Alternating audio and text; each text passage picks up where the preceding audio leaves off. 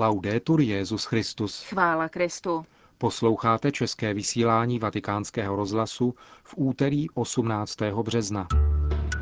V bazilice svatého Pavla za hradbami se dnes odpoledne konal pohřeb zakladatelky hnutí Fokoláre, Kiary Lubich. Hongkongský kardinál Zen Zekyun je autorem textů meditací letošní křížové cesty, která se na Velký pátek tradičně koná u Kolosea za účasti svatého otce. A na závěr si můžete poslechnout desáté pokračování archivního záznamu rozhovoru s kardinálem Beranem u příležitosti letošního 120. výročí jeho narození. Přejeme vám hezký poslech. Zprávy vatikánského rozhlasu. Vatikán. Kiara Lubich věnovala bezvýhradně celý svůj život šíření evangelního poselství ve všech sektorech soudobé společnosti a za neustálé vnímavosti vůči znamením doby. Zdůraznil to papež Benedikt XVI. v poselství adresovaném kardinálu Tarčísiovi Bertonemu, který ho přečetl na závěr pohřebních obřadů zesnulé zakladatelky hnutí Fokoláre, kterým předsedal dnes odpoledne v 15 hodin v bazilice svatého Pavla za hradbami. Benedikt XVI. připomněl hluboké pouto, které spojovalo Kjáru Lubich s jeho předchůdci na Petrově stolci, počínaje již od papeže Pia XII. Její tichá a pronikavá služba, píše dále svatý otec, byla vždy v souladu s magisteriem církve. Nechala se vést smýšlením papežů, ba dokonce, pokračuje Benedikt XVI., podíváme-li se na její iniciativy, bylo by možné tvrdit, že měla téměř prorockou schopnost ho vytušit a uskutečnit předem.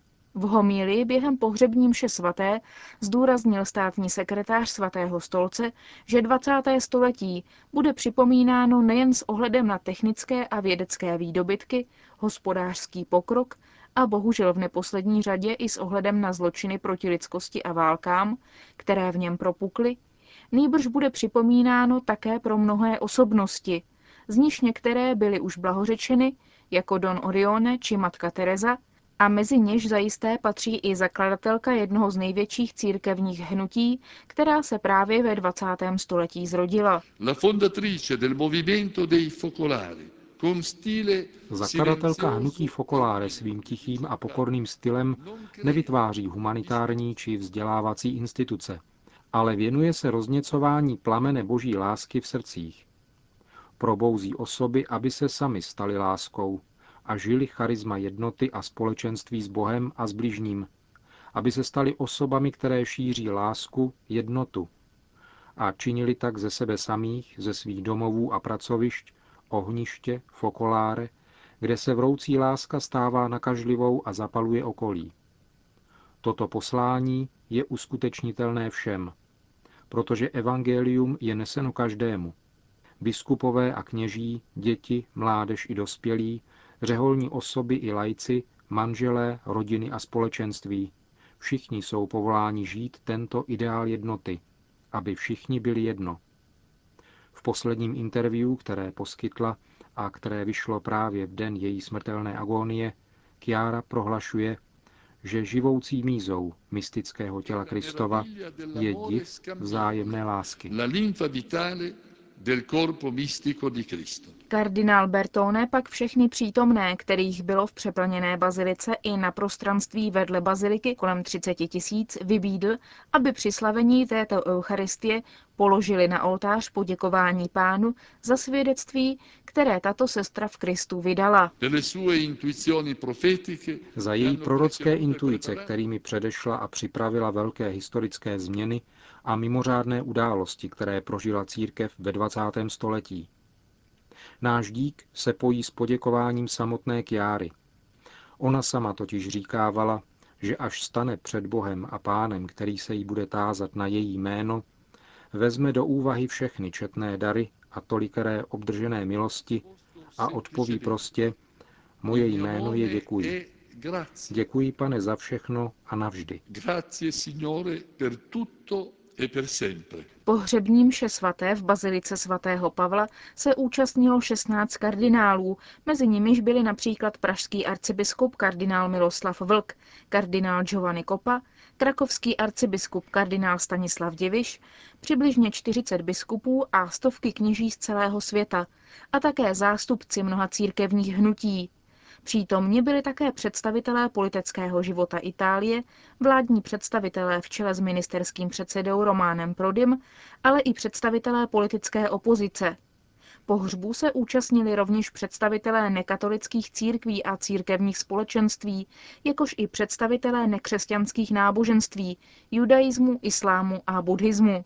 Bohoslužbu přenášel v přímém televizním přenosu první program italské televize a kromě toho také další televizní stanice ve Spojených státech amerických, Francii, Španělsku, Brazílii, Libanonu, České republice jej přenášela televize Noé. Hnutí Fokoláre bylo založeno před 65 lety a dnes je přítomno ve 182 zemích světa. Má 140 tisíc stálých členů a více než 2 miliony sympatizantů, mezi nimiž jsou i nekatolíci a také stoupenci jiných náboženství i lidé nevěřící. Organizátoři Světových dnů mládeže v Sydney 2008 zveřejnili témata katechezí na každý den setkání. Témata byla vybrána Papežskou radou pro lajky, která na přípravu Světových dnů mládeže dohlíží. Katecheze povedou biskupové z celého světa ve dnech 16. až 18. července na více jak 300 místech v Sydney.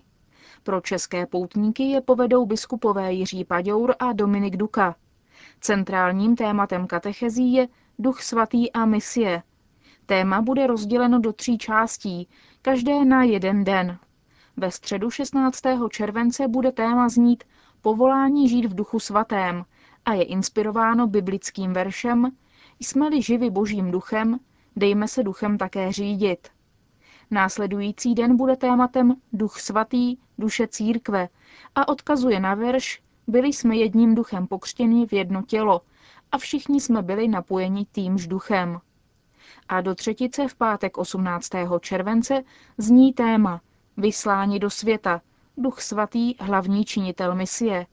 A verš ze skutků apoštolů zní Dostanete sílu ducha svatého, který na vás sestoupí a budete mi svědky. Při přípravě textů meditací jsem se musel velmi snažit oprostit od pocitu malé lásky k těm, kdo způsobili Kristovo utrpení a kdo v dnešním světě působí utrpení našim bratřím. To jsou slova kardinála Josefa Zenzekiuna, který dnes představil meditace, které napsal pro křížovou cestu u římského Kolosea, která se bude za přítomnosti svatého otce konat na Velký pátek večer. Texty meditací jsou ode dneška dostupné v knihkupectvích. Arcibiskup Hongkongu vatikánskému rozhlasu poskytl rozhovor. Když jsem dostal tuto nabídku, pochopil jsem, že svatý otec chce, abych ke Koloseu přinesl hlas Číny. Památka utrpení našeho pána se vztahuje také k utrpení, které je dnes přítomné v církvi a v Číně jsou ještě mnozí, kteří trpí pro svou víru. Téma tedy ladí s památkou utrpení páně, protože on i dnes ve svém mystickém těle stále trpí. Představujete pro následování ze dvou stran. Pokud se myslí na pronásledování, myslí se na pronásledované i na pronásledovatele. Také my patříme mezi pronásledované, ale často také mezi pronásledovatele, protože jsme hříšníci. Takže sílí úmysl modlit se za všechny. Za ty, kdo trpí kvůli víře a za ty, kdo čelí utrpení, protože jsou často i obětí naší nevěrnosti, takže jsme částí tohoto mystéria zla. V meditacích o utrpení Krista necháváte zaznít hlas čínské církve. Jaké jsou konkrétní zkušenosti z církevního života v Ázii, obzvláště v Číně, které přinášíte do Kolosea? My v Hongkongu jsme v mnohem lepší pozorovací pozici. Vidíme mnoho věcí, dostáváme mnoho zpráv. Bohužel mnohdy se zdá, že negativa převažují nad pozitivy. Ale my jako věřící jsme nepolepšitelní optimisté. Doopravdy doufáme, že všechno, co se ve světě děje, přinese nový pohled na věci. Díky němuž naše vláda pochopí, že náboženská svoboda také pro katolickou církev nikomu nespůsobí škodu, ba dokonce, že je pro naši zemi prospěšná. Říká kardinál Zenze Kyun, autor meditací letošní velkopáteční křížové cesty u Kolosea.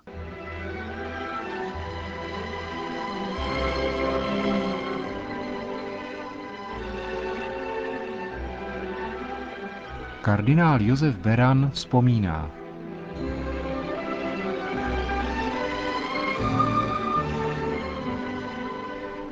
Unikátní nahrávka autobiografických vzpomínek z rozhovoru pořízeného nedlouho poté, co bylo roku 1965 vyhoštěn ze své vlasti.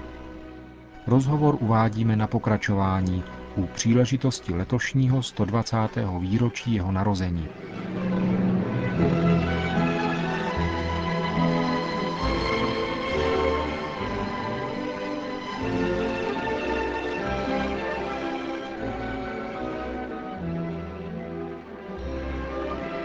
V desátém pokračování kardinál Beran vypráví o některých podrobnostech svého pobytu v nucené internaci, zejména o jednání policistů a jejich vynalézavosti během dozoru nad ním.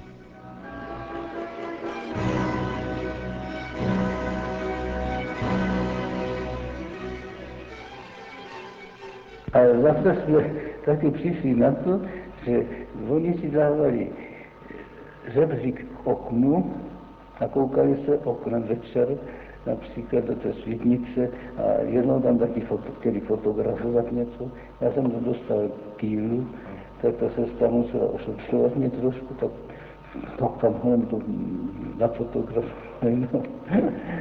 Takže oni tedy takové, řeknu, tak za běžného hovoru, nebo tak tak to dělali jako takové, takové solidní.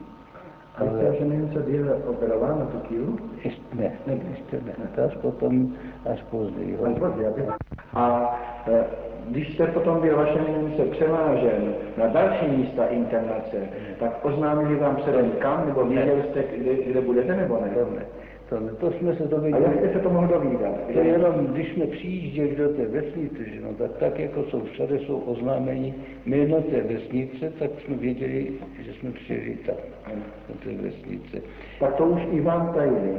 To tajili. Čili to mělo taky ráz vlastně jistého zastření, že? Ano. Že vás tady nedobro izolovat. Ano, ale to bylo zajímavé, právě když jsme přijeli do těch Pavněnic, tam jsme to nevěděli, kde to jsme. A ta sestra se jednou ptala toho hlídače, kde to jsme? A to ano mohu říct. A teď ona pracovala v kuchyni a v jedné té přihrádce toho stolku tam našla účet. Teď předtím, než my jsme tam přišli do Padnic, tak tam, byla, tam bývaly takové prázdninové školy, kde oni, kde oni jak si je ty, tu mládež nebo ty dělníky pře, přeškolovali a tam byl účet. Ústav přeškolování tak Pavděnice. Tam bylo výslovně. A pak, tak jak jste se dověděla, tak už hned přišlo, že jsme v těch A potom jednou taky místní rádio nás Místní výbor v Paběnicích ohlašuje, na začátku školního roku, že školní rok začne tak a tak, jaké ty detaily o, o začátku školního roku. Tak tam to rádio to slovo hlásu, tak on potom, když řekla, že už ví, kde jsme, on kdo vám to řekl? Ten rádio to hlásil. jako se hrozně divil, že si nedali pozor. Tak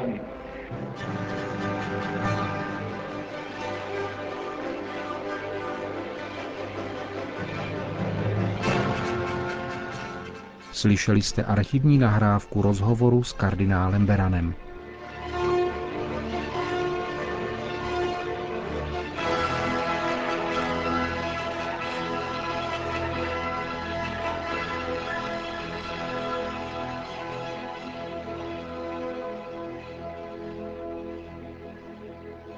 Končíme české vysílání vatikánského rozhlasu. Chvála Kristu. Laudetur Jezus Christus.